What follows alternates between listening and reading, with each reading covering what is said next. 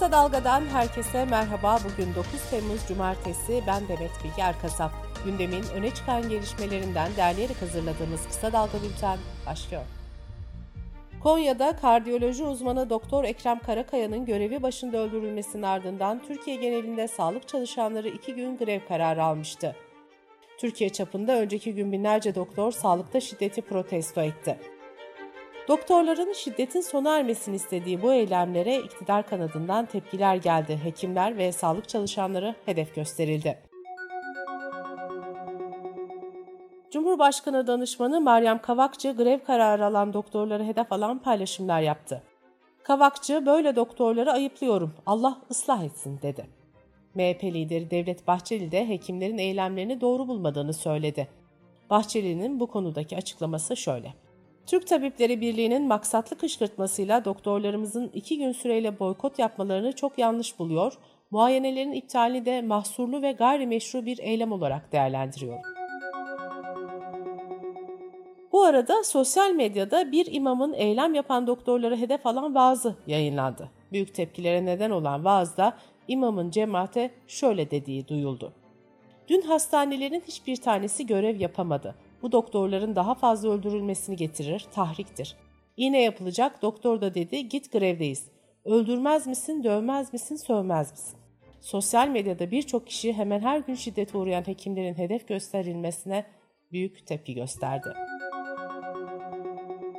CHP Ankara Milletvekili Tekin Bingöl ise sağlıkta şiddetle ilgili resmi verileri derledi. Bingöl'ün çalışmasına göre sağlıkta şiddete karşı beyaz kod çağrısında bulunan sağlık emekçisi sayısı 2017 yılında 7751 iken 2021'de bu sayı 101.984'e yükseldi. Sağlık Bakanlığı'nın beyaz kod çağrısında bulunan sağlık çalışanlarına verdiği hukuki destek ise %10'da kaldı.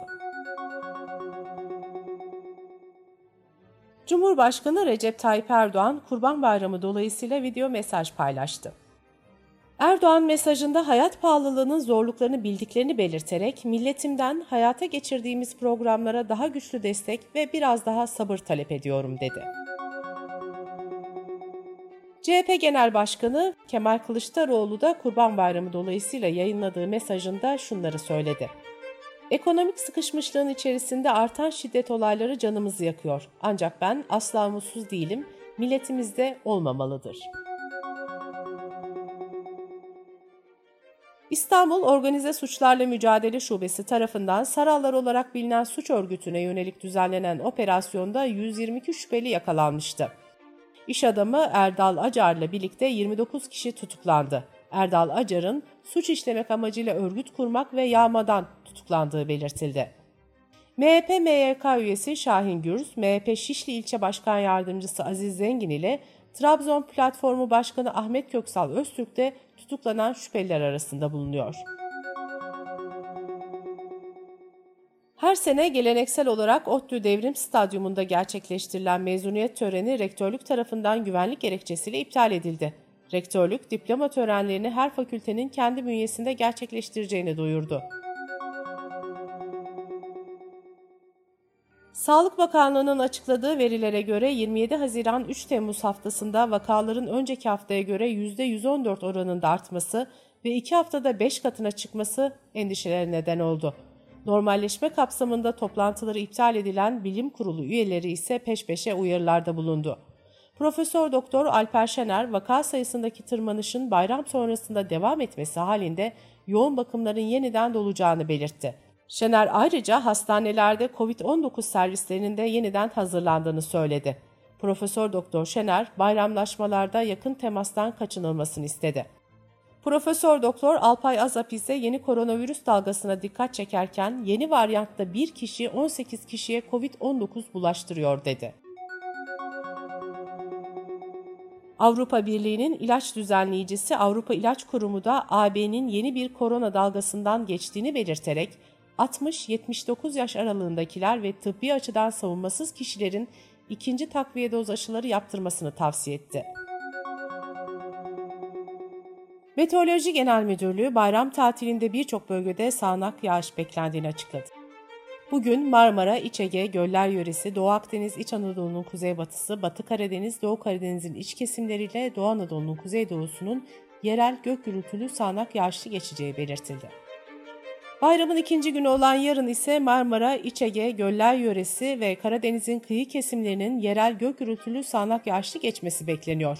Bayramın üçüncü ve dördüncü günlerinde de Karadeniz'in kıyı kesimleri yağışlı olacak. Sırada ekonomi haberleri var. Resmi gazetede yayınlanan karara göre tüm ilaçlara %25 zam geldi.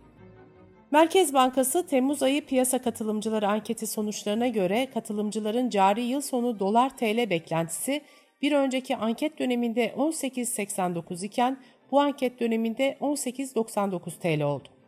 12 ay sonrası döviz kuru beklentisi ise aynı anket dönemlerinde sırasıyla 2.70 TL ve 2.92 TL olarak gerçekleşti. Merkez Bankası verilerine göre Mayıs'ta cari işlemler açığı bir önceki yılın aynı ayına göre 3 milyar 151 milyon dolar artarak 6 milyar 468 milyon dolara çıktı. 12 aylık cari işlemler açığı da 29 milyar 444 milyon dolara yükseldi.